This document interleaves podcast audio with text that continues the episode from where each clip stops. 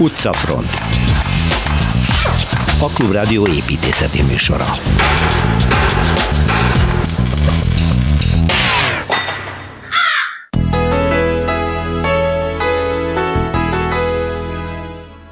A Berlini Múzeum sziget öt épületét és tárlatait ismerhetjük meg Szilveszter Ádám előadásából. A Pozsonyi úti református templom egyszerre modern és klasszicizáló megoldásait elemzi Kelecsényi Kristóf. Utcamustra, Torma Tamástól a budai oldalra megyünk a Gárdonyi tértől a Karinti útig. Újabb építész dinasztia története következik, Rákos Manó és Pál életművét foglalja össze Goddang Tibor. Hogyan építsünk házat Szalmából? Egy több mint száz éves építési mód a Magyarországon. Vendégünk Révész Gabriella és Zalai Tamás építész. És egy mesés kaland szó szerint kell érteni Dániában. Kozár Alexandra bemutatja az Andersen Múzeumot.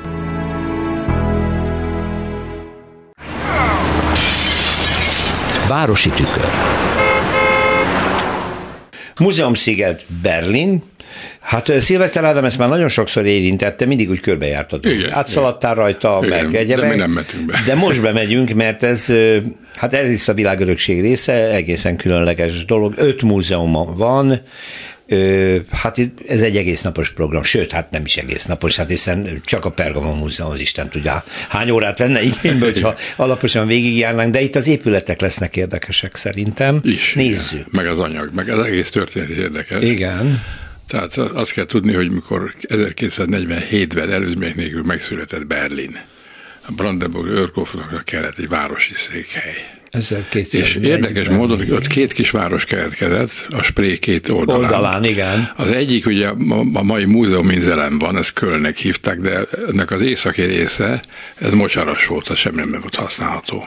És mellette ugye a Spré másik oldalán van, hogy a Berlin, ahol a Nikolaj kirche van például. Tehát ez egy nagyon régi történet. De most ami miatt ez a sziget tényleg világörökösség részévé válhatott ugye a 20. században, ennek volt egy, egy olyan történelmi előzménye, hogy Németország illetve Poroszország olyan hatalmas gazdasági és politikai hatalommá vált, és ennek aztán volt egy egész eklatáns kirívó példája a, a francia-porosz háború, ahol 71-ben tönkreverték ugye a franciákat, és, és ettől kezdve benne egy olyan hatalmas, követhetetlen fejlődésnek indult, ami mellé a kultúra támogatása is azért felzárkózott.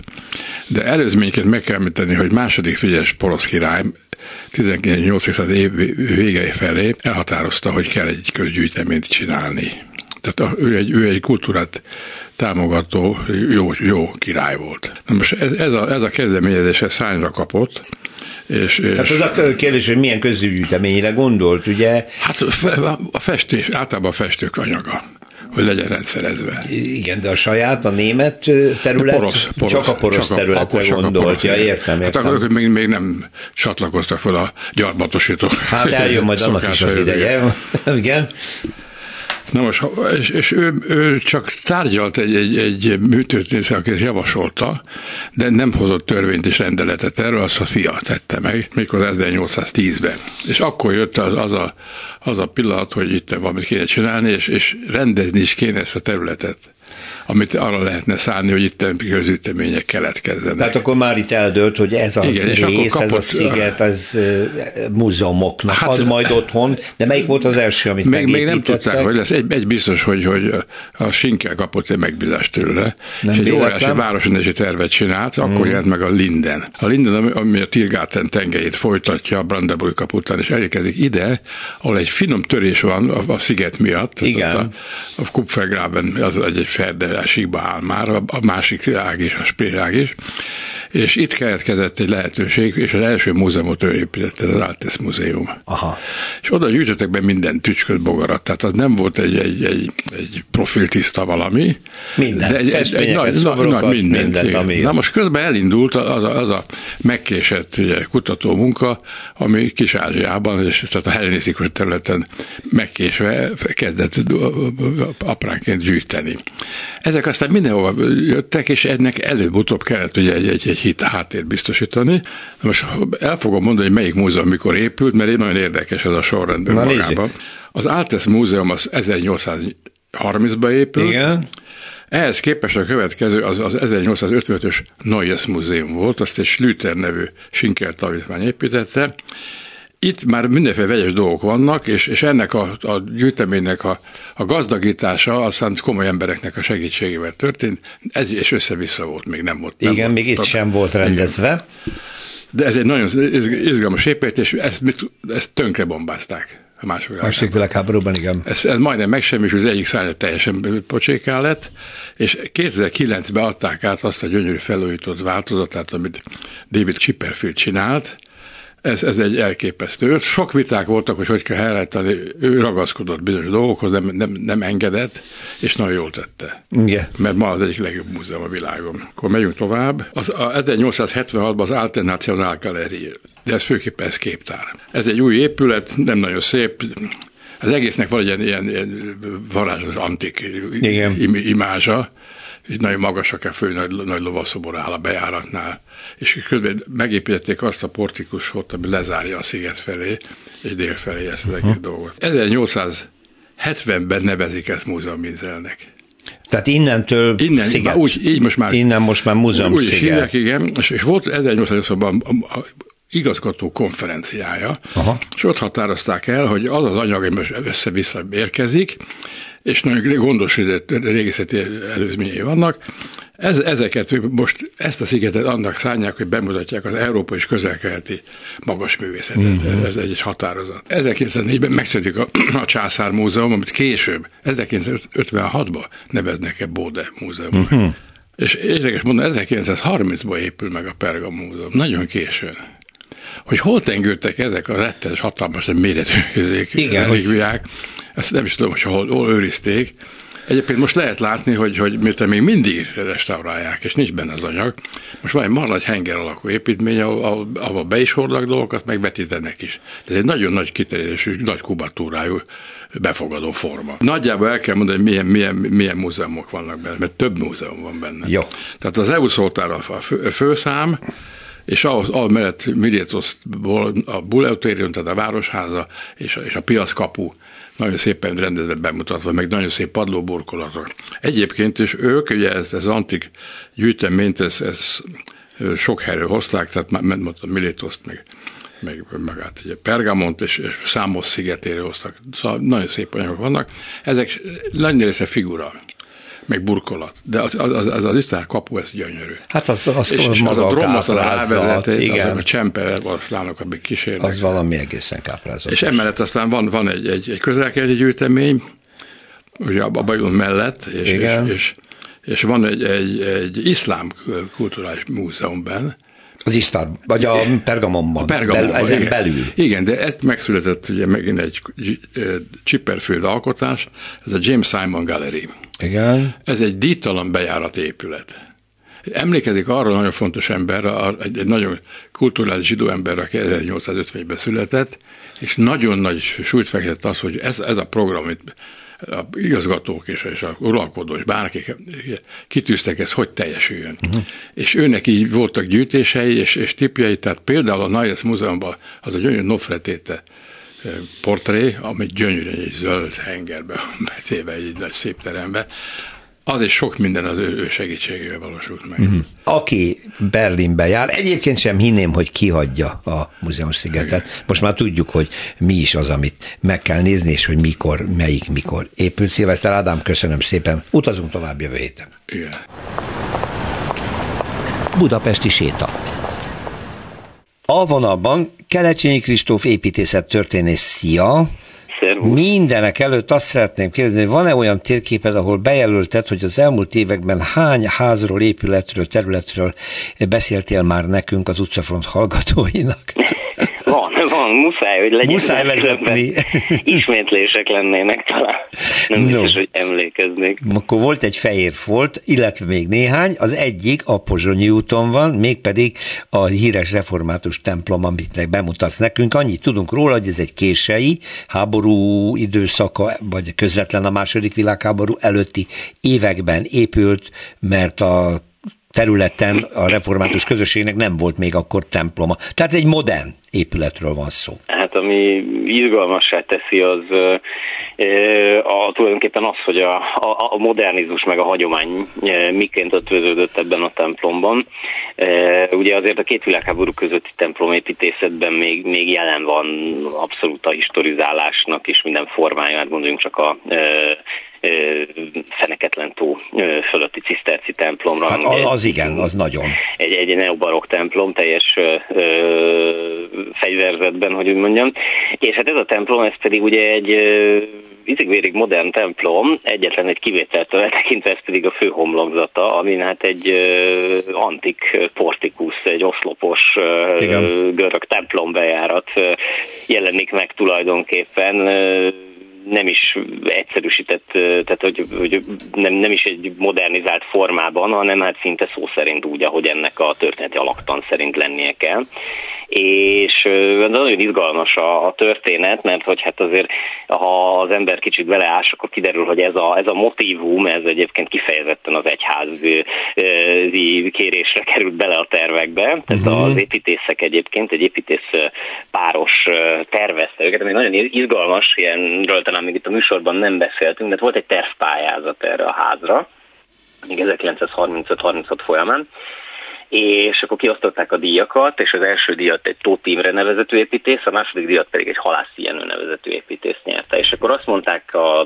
végül a megrendelő, hogy hát nagyon szeretjük a templomot az első díjasnál, és nagyon szeretjük a második díjasnak a campanilét, a harangtornyát, úgyhogy legyenek kedvesek összeállni, és, és ebből gyúrni valamit. Így hát tulajdonképpen a kettőjük együttműködésében született meg ez a, a, az alapvetően három épületből álló együttes. Igen egyébként ugye, ami, ami nagyon feltűnő az a templom, meg a torony, torony. de a kettőt összeköti a Duna felül egy kis árkád, Igen. de hátul a Pozsonyi út felül van egy a, tulajdonképpen a lelkészi hivatal számára szolgáló egyemeletes ház, egy elalakú szárny, ami, ami szintén összeköti a templomot a toronnyal, és akkor így, így egy ilyen kis udvart fognak közre, ami hát nyitott Duna, Duna felé, tehát rendkívül hangulatos kis rész jött létre.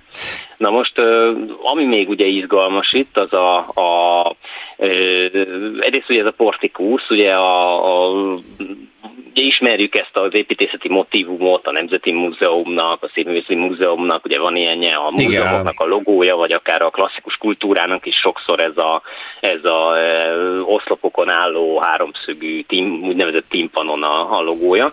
És ez ugye egy dolog furcsa benne, hogy a lépcső az, az ugye nem jön le előre fele, tehát a Duna fele nem, nem jön lépcső, hanem így két oldalt így el lehet, igen, lehet igen, igen. a, a portikuszból, ami hát értelmezhetnénk úgy, hogy ez egy ilyen modern újraértelmezés a dolognak, és ez is igaz. Ugyanakkor az is igaz, hogy amikor tervezték az épületet, akkor az épület előtti sáv, tulajdonképpen, ami ma is közterület, az nem tartozott a templomhoz. Uh-huh. Aztán odaadták nekik később. De akkor már nem építették meg az oda vezető főlépcsőt. Egy, egy, egy cikk meg is jegyzi, hogy idővel jó lenne átépíteni, mert ez így kicsit furcsa, de ez, ez sose történt meg. Úgyhogy így, így, így, így maradt így és hát ugye református templom, úgyhogy itt ahhoz vagyunk azért általában szokva a református templomok kapcsán, ugye, hogy hát belülről azért ezek így elég puritán Igen. módon kiképzett templomok, hát persze kivéve, hogyha egy régi katolikus templom, aztán ugye ez is elég megszokott történet, hogy mindenféle középkori freskókat találnak, és akkor ott ugye megy a vita, hogy akkor most lehet-e vagy nem lehet -e őket bemutatni, és erre számos megoldás létezik.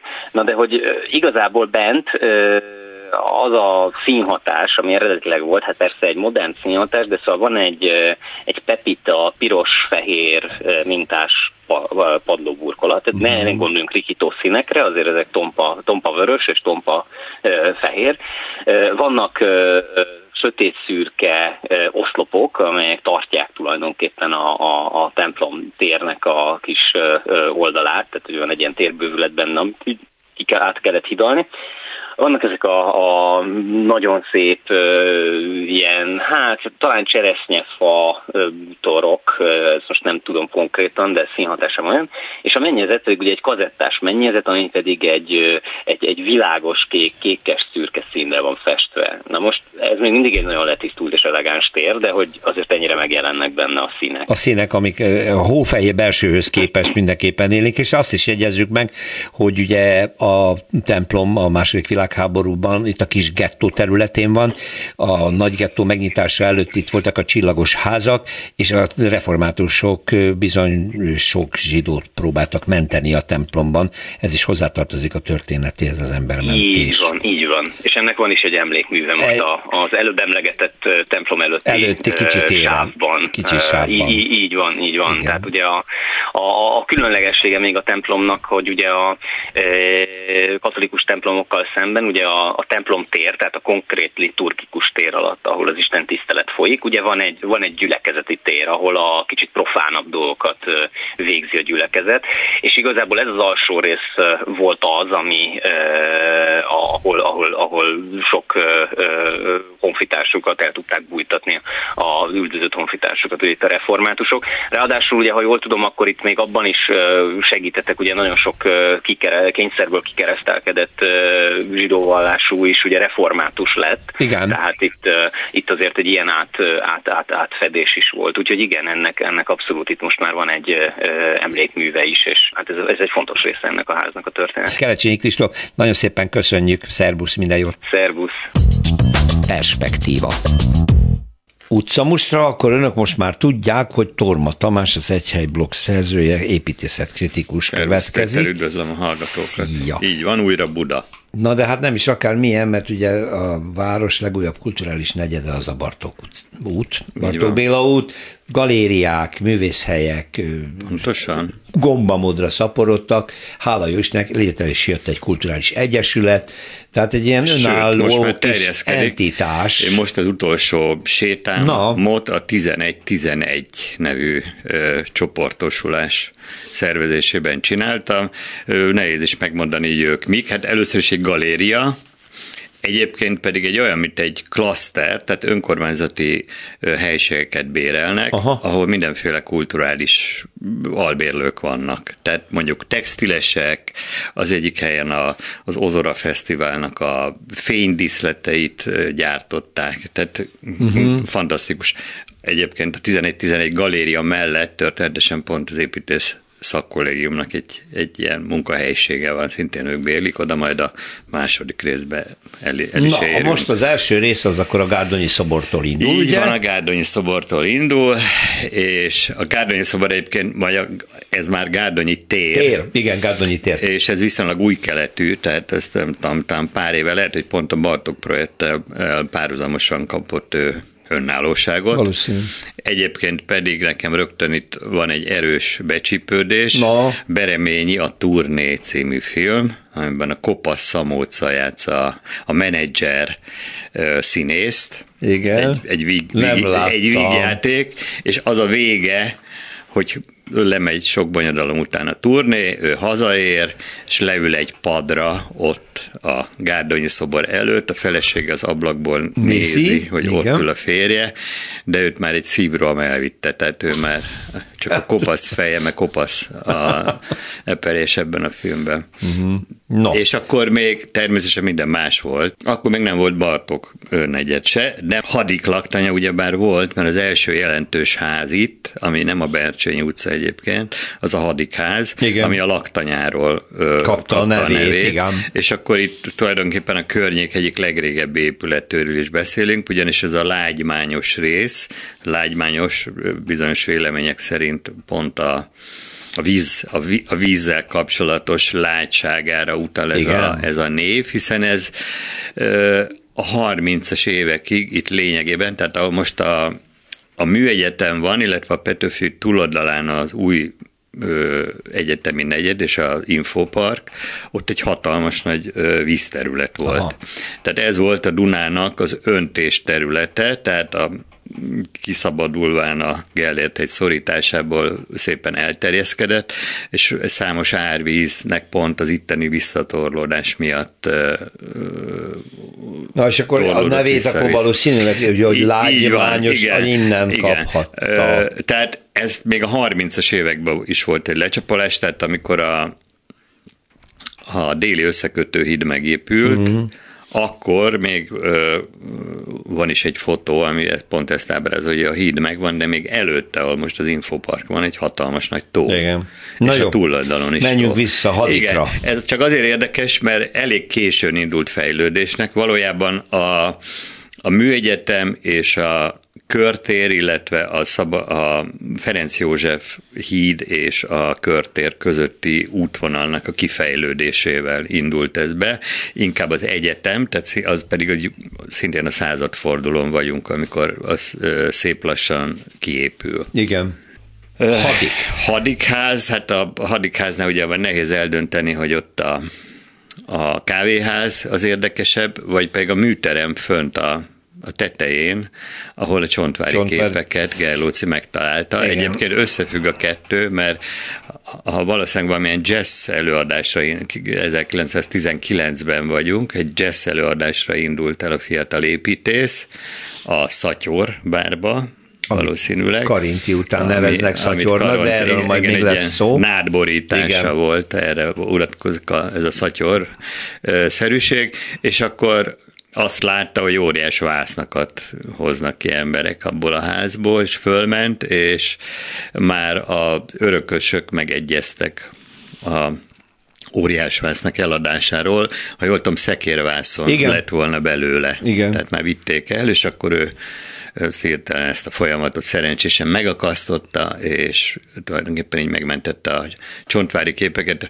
Nagyon érdekes, mert a Fortepánon még fönn van az Urbán Tamás fotói között, egy 70-es évek közepén vagyunk, egy olyan, egy olyan fotóriportot csináltak valahol egy belvárosi lakásban, ahol a, a nagy csontvárik hogy ne legalább szék a lakásukban őrizték. Így van, és akkor még, ha már Csontvárinál vagyunk, még egy érdekesség, hogy most Rider Gábor művészettörténész megtalálta a magányos szédrus helyét. Maga, a, a, a, ami nem a valódi volt, magányos a valódi, ami már nem, most már, már nem meg, létezik, már pár éve meg. kidőlt, és nem is egyedül állt, hanem csoportban, de ő, ő a hosszú kutakodás után megtalált egy olyan, azt hiszem 1913-as, 10-es évekbeli fotót, ahol német nem tudom, régészek, valakik ott ö, ö, ki vannak pakolva, és a háttérben látszik az hogy egyértelműen ez a, ez a fazal, jellegzetes elszáradt oldalsó.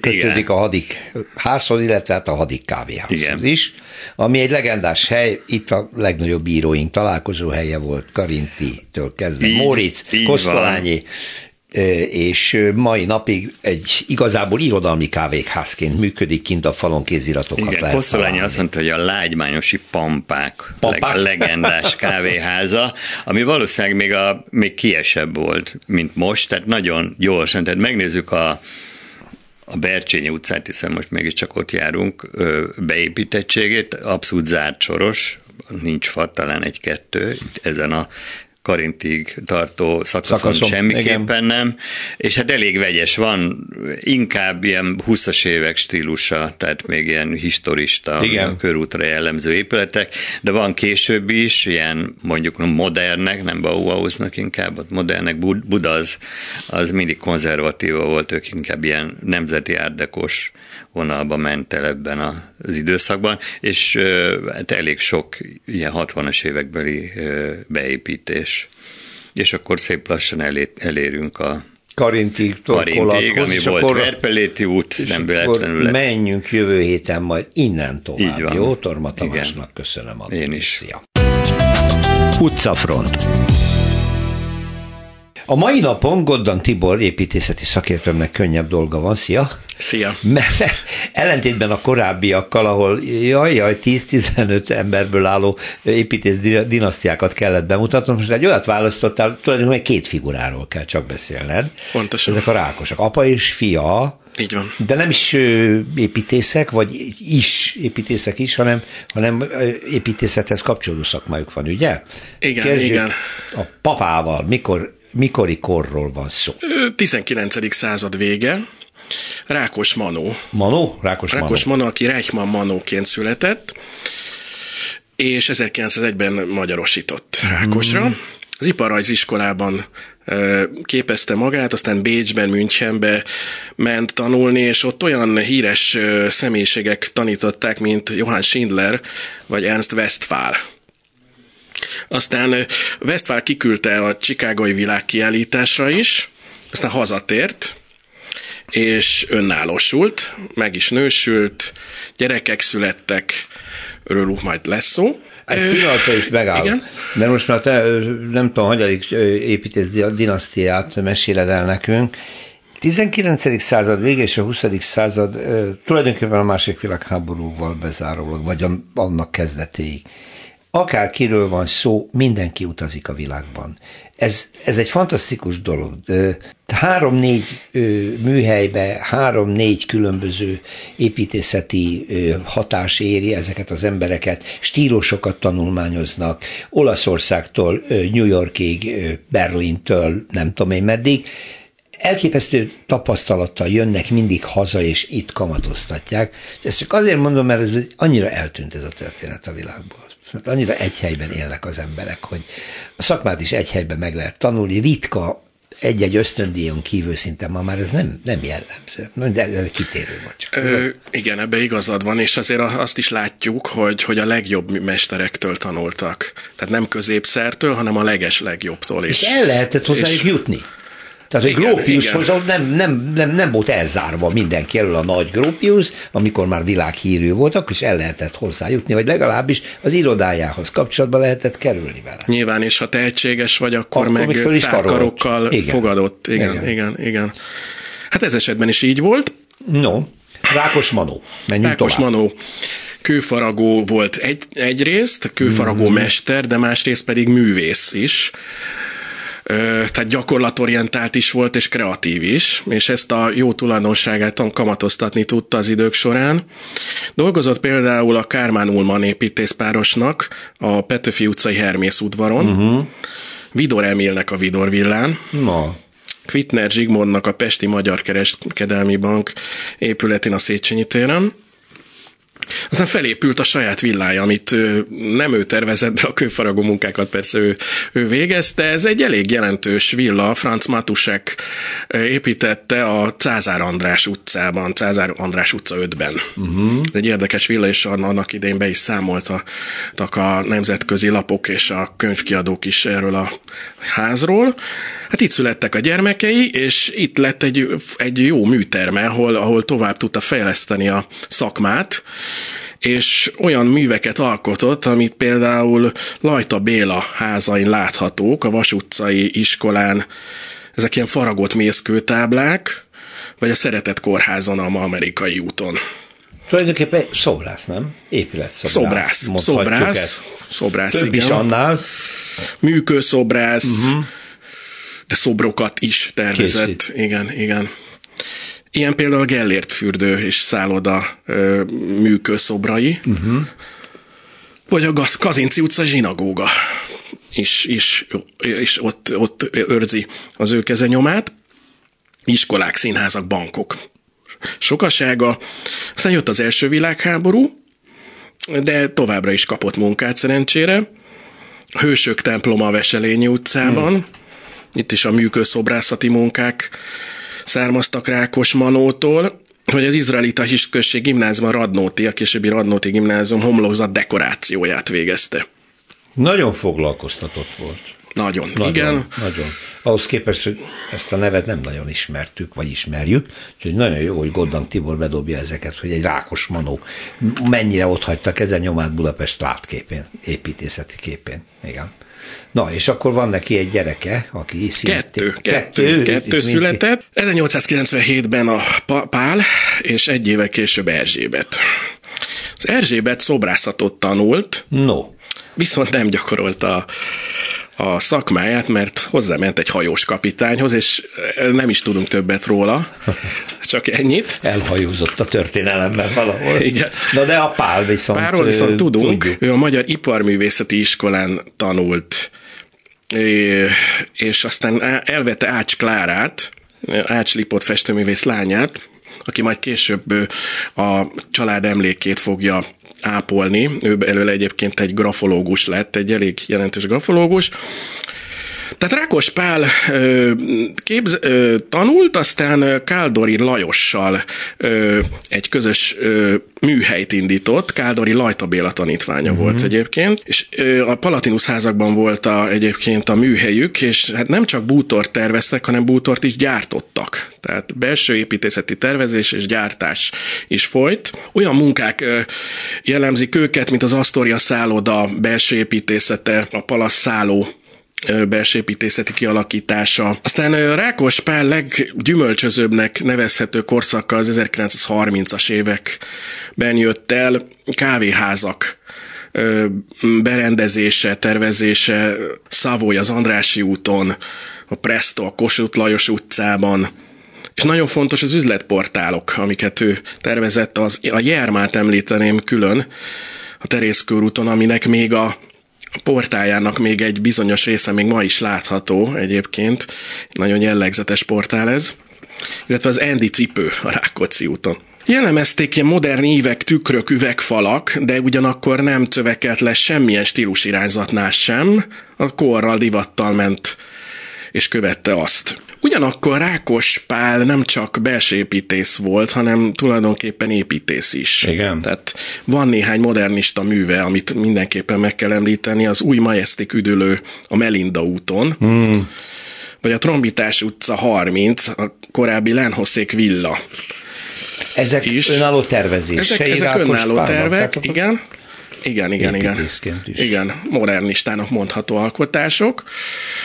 Aztán jött a második világháború, túlélés, államosítás. Megszűnnek az építészeti irodák. Pontosan jönnek a, a nagy... praxis megszűnik egyáltalán, és mindenkinek ilyen állami tervezővállalathoz kell betagozódni. Ő is? Ő is, ő is, ő a magasépítési tervező intézetbe kerül a Matiba, aztán hmm. az megszűnik, onnan bekerül a Kertibe, hmm. az a kereskedelmi tervezőiroda, de elég fontos ö, munkákat ö, folytat továbbra is, a New York kávéház felújítását végzi 48-ban, aztán az újpesti áruházat ő tervezi többet magával, az állami áruháznak Jé, is hívják, ugye igen. ezt 1952-ből. Igen. Legismert, még, még ismert utolsó művei egyike a Rákóczi út Erzsébet körült sarkán lévő közért, Aha. ami azt hiszem még mindig volt, csak most nem így hívják, de e, talán, talán utána Csemege volt. Ez lett volt az első. Julius Meil, nem tudom, lehet, hogy...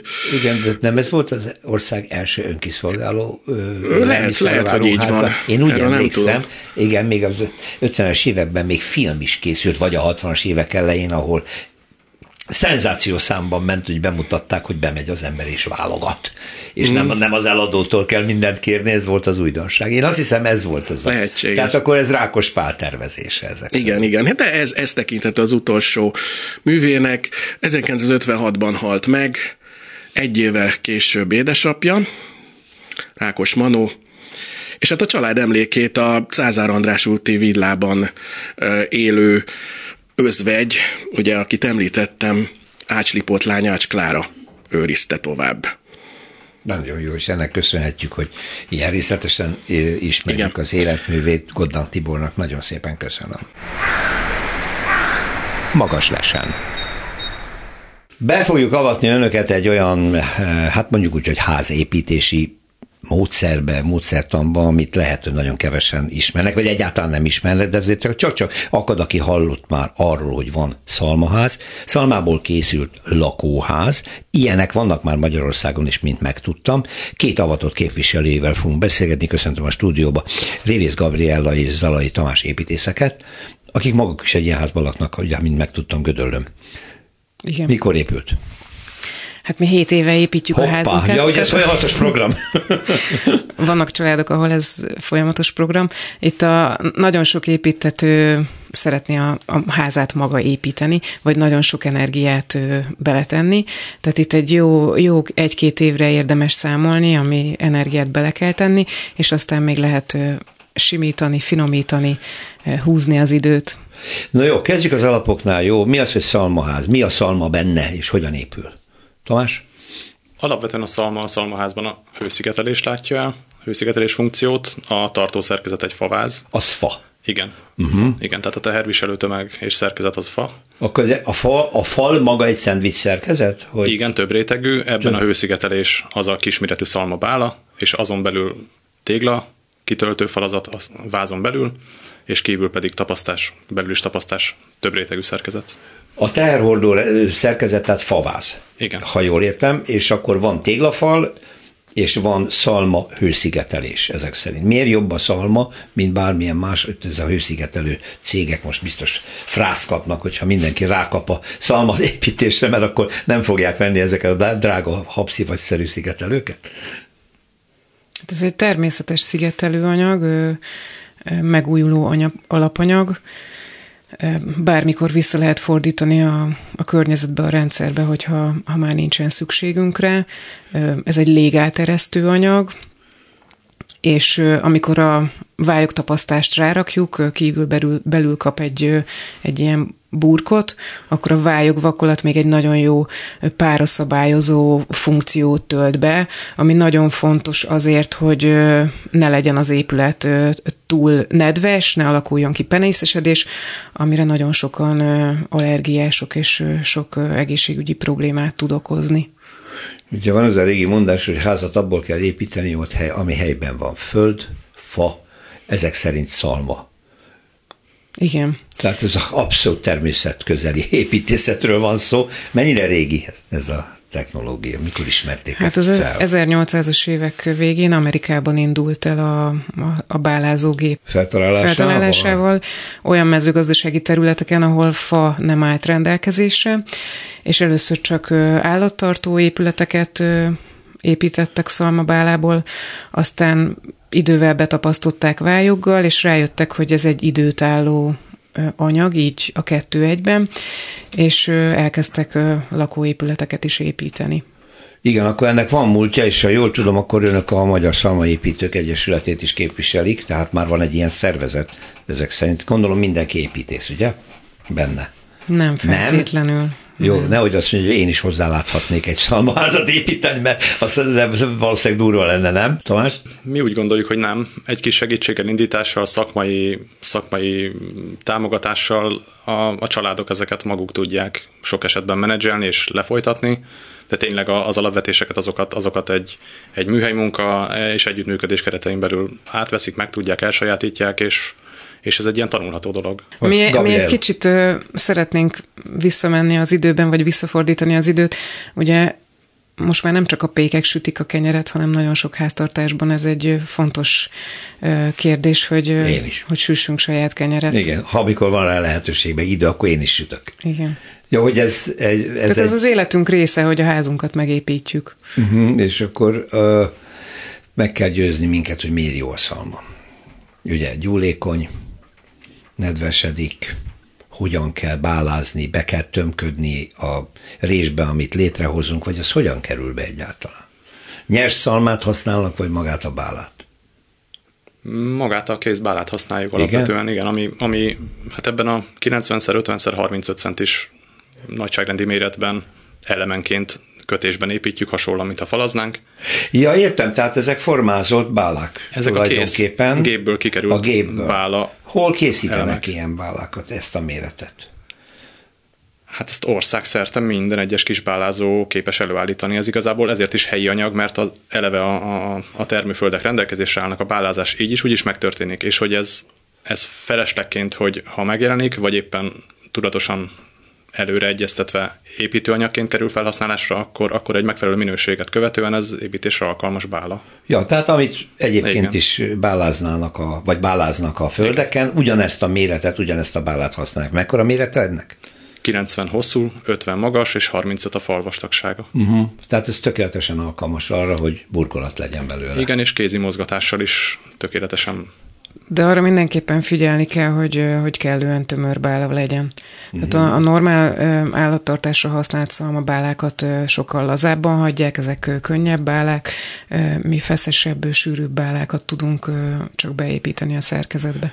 Kell ezt valamilyen anyaggal kezelni, mikor beépítik? Magát a bálát önmagában nem. Igen. Ez, ez natur bekerül, valamennyire tömör, tömörítésen is átesik azáltal, hogy, hogy szorosan építjük be, összehúzatjuk különböző ö, módszerekkel, és ez, ezt követően a két oldalt ö, tapasztással, vakolással tulajdonképpen tűzálló és, és egyben tömör, légzáró, légtömör felületek keletkeznek. Tehát önmagában a bála még nem, nem kész felület, ez két oldalról tapasztással. Igen, tehát gyakorlatilag vakolja. Kívülről vakoljuk is, igen, és akkor belülről pedig a téglafal és a bála között is, valamint a téglafalat belülről is. Igen, akkor milyen jó tulajdonságai vannak ennek, hogy, hogy az okát megtudjuk, hogy miért érdemes építeni szalmaházat? Tehát mi most nem is a szalmabáláról beszélünk, hanem erről a szerkezeti rendszerről, Igen. erről a rétegrendről, amiben részt vesz a belső hőtároló téglafal, téglafal, mint tömeg, ami ugye nyáron segít azon, hogy a meleg minél ö, kevésbé melegítse fel az épületünket, és télen minél lassabban hűljön le. Tehát ő, ő a tömeg, és emellett van a, a szigetelés, ami ugye a, a hideget lassan engedi be az épületbe, télen a meleget meg nyáron engedi be lassan. És, ez, ez, és ez a szalmának egy jó tulajdonsága. A szalmának és a vályok téglának és a tapasztásnak egyben. Uh-huh. Tehát csak téglából épült ház, vagy csak szalmából épült ház nem tud annyit, mintha a kettőt vegyítjük, és így alkotunk egy szerkezetet. De ez a tégla, ez vályog, ugye? Ez lehet vályog tégla, és meg lehet kisméretű tömörégetett tégla. De ez elég egy válaszfalnyi vastagságban Igen. gondolom, tehát akkor nem tartó szerkezetként Igen, építik ez egy kitöltő falazat. Ugye a szalma az gyúlékony és ugye amikor először hallottam, hogy Szalma ö, ház épül, és láttam egy videót, hogy hogyan készül, hogy ezeket a rétegeket hogyan hozzák létre, akkor az jutott eszembe, hogy jó, le van vakolva egyik oldalról, másik oldalról, de hát azért bármilyen tűz keletkezik, és ott hozzá jut a hő, akkor az belobban, nem? Úgy le van zárva a külső és a belső oldali tapasztással, hogy nincs mit táplálja a tüzet,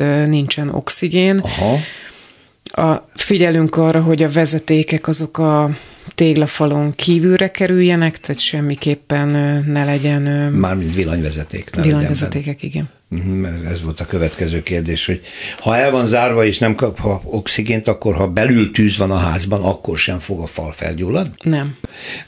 most nézzük meg magát a házat. Jó, tehát én most megértettem, hogy a, a fal maga, az ezzel a módszerrel épülve, végül is ez egy szendvics szerkezet, tégla, szalma, illetve vályogva kolat, ugye? És ez egy tökéletes szigetelés, jó hőtulajdonságai vannak. Van egy házannak, van egy födéme. A födém szerkezet az is szalmával van bélelve, vagy az más? A szigetelésre alkalmas födém szerkezet fölött is. Tulajdonképpen a rétegrendet, ezt a tűzbiztos rétegrendet előállítani egy fokkal nehezebb, mert a, mert a vízszintesen elhelyezett bálák alatt is, fölött is ugyanúgy a, a bálát magát védeni kell, uh-huh. ami, ami, amit, amit ugyancsak a, a vályok tapasztás és, a, és a, akár egy döngölt padló tud, tud megoldani. A, az ennél még egy fokkal nagyobb kihívás az, amikor nem a födém rétegrendben, hanem a tetősíkban, tehát a tetőtérbeépítés fölött szeretnénk fölött, ezt igen. megoldani, akkor pedig egy kifejezett kihívás olyan szempontból, hogy a, a, a szarufák és a, a tetőrétegrendnek ez a 35 cm-e, mert nagyjából ez a 35 cm az, ami megegyezik hőtechnikailag a, nagyjából a 20 centi közegyapot szigetelése. A közegyapottal. Igen, uh-huh. tehát uh-huh. energetikailag ennyit kell beépíteni szalmából, és akkor azt tudja ugyanazt Ugyanaz a tulajdonsága. Igen, igen, uh-huh. igen. Még hozzátenném, tehát nem tudjuk, nincs, szerkez, nincs olyan szerkezet a födénben, ami lehetővé teszi azt, hogy a bálát ö, be tudjuk oda tömöríteni. Igen. Vagy ez egy plusz költség, és ö, ezt a plusz költséget, plusz szerkezetet még nem szívesen vállaljuk be, egyenlőre a kőzetgyapot szigetelést szoktuk ajánlani. A fölém, fölémre. Mennyire drága ez? Költséget tekintve egy normál falazott házat nézek. Amit aztán utólag elkezdenek szigetelni, ugye ezekkel a különböző habokkal, meg lapokkal, meg egyebekkel, ami elég drága dolog. Tehát egy mai családi házban a falazat az a teljes költségnek az alig 10%-a. Uh-huh. Tehát ezen nem lehet sokat nyerni, vagy nem lehet sokkal magasabb. Valamivel a a normál építőanyagok alul, alatt marad az ára, de itt meg a magas az élő munkaigény, ez tudja költségesebbé tenni a, a szalmafal építést. Magyarul ez macerás építeni, ha jól értem. Nem macerás, csak kevésbé iparosított. Hát igen. Sok kéz kell hozzá. Nagy rész kézi munka. Igen. igen. A, azért egy háznál, hogy az a tartószerkezet, ami ugye hát fából készül, gerendázatról Igen. van szó, meg egyebekről, azért az, az egy jelentős költség, mert nagyon drága a fa. Nem? Mm, jelentős költség, tulajdonképpen a, a szerkezet ö, költsége ilyen formán nem nagyságrendekkel olcsóbb, sőt nem feltétlen olcsóbb, mint, a, mint az egyéb falazott szerkezetek statikailag ez ugyanúgy méretezett, tervezett, korszerű követelményeknek és, és a szabványoknak megfelelő szerkezet. Tehát akkor nem, Igen. nem perdöntően drágább. Ö, ö, drágábbnak, drágábbnak biztos, hogy nem. anyagköltségben biztos, hogy az, drágább. Ezt akartam, jó mondja biztos, Tamás, hogy, hogy az anyagköltségét tekintve, igen. Van még egy neurologikus pontja ezeknek általában a vályokházaknak, és ugye a víz. Borzasztóan vigyázni kell egy vályokháznál, hogy nem olyan csőtörés legyen, amit nem vesznek észre, mert hogyha az egyetlen egy, ami a halála a vályognak, hogyha elkezd ázni. Itt mi a helyzet ezzel? Mennyire lehet, vagy szalmát, mennyire marad száraz ez a szalma? Esős idő, oldalról bevág az eső, ősztél, ott van a vakolat, tudom, de hát azért a vályog vakolat is néha elválik, repedezik, stb. Tehát az épületet egy modern, mai kornak megfelelő betonsával építjük, a sávalapra felhúzunk egy vízszigetelő bitumenes réteget, és innen kezdjük el a falazatot uh-huh. építeni. Ez azt jelenti, hogy az, az épületet már kiemeltük a talajtól, tehát uh-huh. egy legalább 30 centis lábazata van az épületnek, így a csapóeső egyáltalán nem éri. A más irányú esőtől úgy tudjuk megvédeni az épületet, hogy egy mészvakolatot rakunk a, a vályogvakolatra, ami nagyon szépen össze tud vele dolgozni. A mészvakolat is egy pára elteresztő anyag, tehát nem, nem zárja be az épületet, ben a, a nedvességet, viszont a nedvesség nem tudja lemosni a vakolatot az épületről. Uh-huh. Milyen a belső klímája egy ilyen szalmaháznak? Hát ideális esetben a páratartalom az, az nagyon jó, tehát 40 és 60 százalék között tud uh-huh. lenni. Aki hozzánk jön, nagyon jól érzi magát, jó élmény a falátványa, jó élmény a, a vályog látványa, van egy harmónia ezekben az épületekben. Jönnek megrendelők? Mennyire kezd ez e, elterjedni, ismerté válni? Mi az építőiparnak egy nagyon pici szegmense vagyunk, de nagyon sok érdeklődő jön. Akik hozzánk jönnek, azok már elköteleződtek a szalmabála építészet iránt, tehát nekünk senkit nem kell rábeszélnünk, és nagyon tudatosan készülnek és várják azt, hogy ők egy szalmaházat építhessenek, és szalmaházban élhessenek. Ha adjunk valami mankót, jó?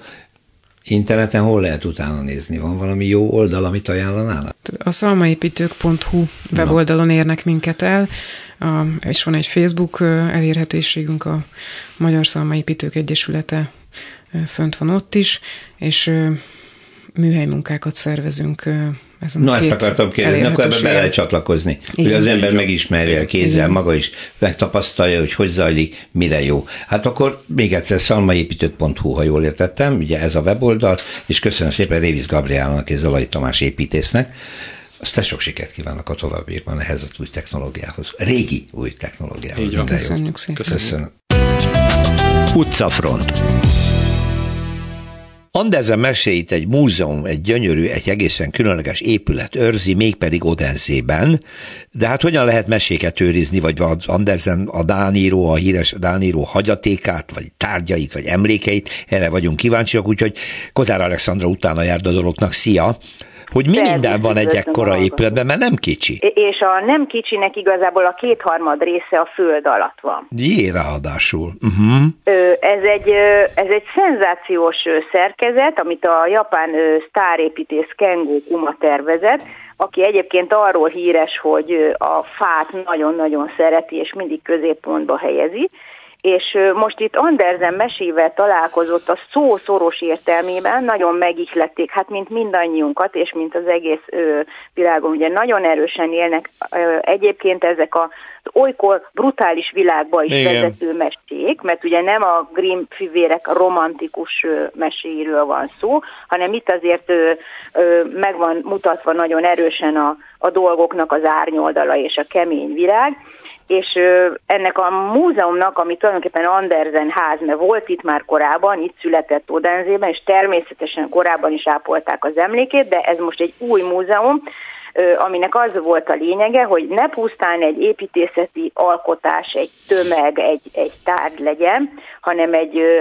olyan ö, szenográfiai díszlet, egy, egy ö, olyan valami, ami élményt ad, ami utazást ad, és ilyen módon itt nagyon erősen az irodalom és az építészet és tulajdonképpen a színház és az építészet összekapcsolódik, meg még a kiállító tér, a dizájn is, és mindez ö, a tájban. Na most ö, elég nehéz szavakkal leírni, de képzeljünk el egy ilyen henger alakú, vagy, vagy több henger alakú teret, ez van a föld felszíne felett. És ez üveg és többnyire, nem? Tessék? Ez szinte üvegpalota teljesen. Üveg, fával elválasztva. Aha és ugyanez képeződik le, tehát ugyanezek a formák a föld felszíne alatt, ahová be vannak tolva kertecskék, gyönyörű kertek, és ezek a kertek szolgálnak egyébként fényforrásul a föld alatti ö, résznek, ami szintén egy ilyen ösvény mentén így ez, ez leképezi ezt a kerekdet formát, és így ö, kereng. Nagyon-nagyon harmonikusan beleilleszkedik a tájba, és ezt a japán ő, építész, egy idősebb már egyébként, emeritus professzor, a Kengo Kumát elsősorban ő, két Andersen, nagyon híres Andersen mese ihlette, a fönti részt a kis gyufaárus lány, mert ahogy mondott, tehát tényleg üveg, de rengeteg a fa benne, és ahogy az üvegeket elválasztják a falécek, gerendák, távolról az olyan, mint hogyha csupa kis gyufa lenne. Hmm. Az alsó rész pedig az a, a tűzszerszám, a csodálatos tűzszerszám, amikor ugye a háborút megjárt megfáradt katona hazatér, és egy fának a, az odvába leereszkedik, és ott nagyon-nagyon sok kincset talál. És ez a kincs, ez tulajdonképpen a múzeumnak a teljes föld alatti része. Hm. És magunk is, hogyha oda lemegyünk, vagy bemegyünk, akkor rengeteg fa van, ugye ez a sűjesztett kertek, mi magunk lehetünk azok a szereplők, tehát az a katona, aki átéli ezt a kincs keresést. Úgyhogy ez egy, ez egy fantasztikus dolog, mert élő szereplőként, látogatóként tudjuk átélni magát a mesét, és nem csak ez, például a császár új ruháját is, azt mondjuk nehezen képzelem, hogy hogy, tehát hogy így az embert így egy szerkezet így levetkőztet, és akkor á, nincs is a császáron semmi, tehát hogy ezt nem tudom megkezdeni, hogy hogy, de nem csak ez, tehát a, a kis hableány is megidéződik, és a, a, a legtöbb híres mese a tér, a fények, a hangok, az elemek, víz is van, itt van egy kis tavacska kint, és, és hát belül olyan design elemek vannak, meg, meg, meg hangi képi elemek, tér elemek, hogy egyszerűen csodálatos. Tehát ha bele megy az ember, akkor megidéződik az egész mese, mint hogy egy színpadon állna, az egész egy, egy, egy szenográfia, és, és akkor ő maga éli át azt a történetet, amit a, a, a mesének a főhőse. Egészen különleges élmény lehet. Nagyon szépen köszönöm Kozár Alexandrának, szervusz, minden jót! Én is köszönöm, szervusz, viszont hallásra!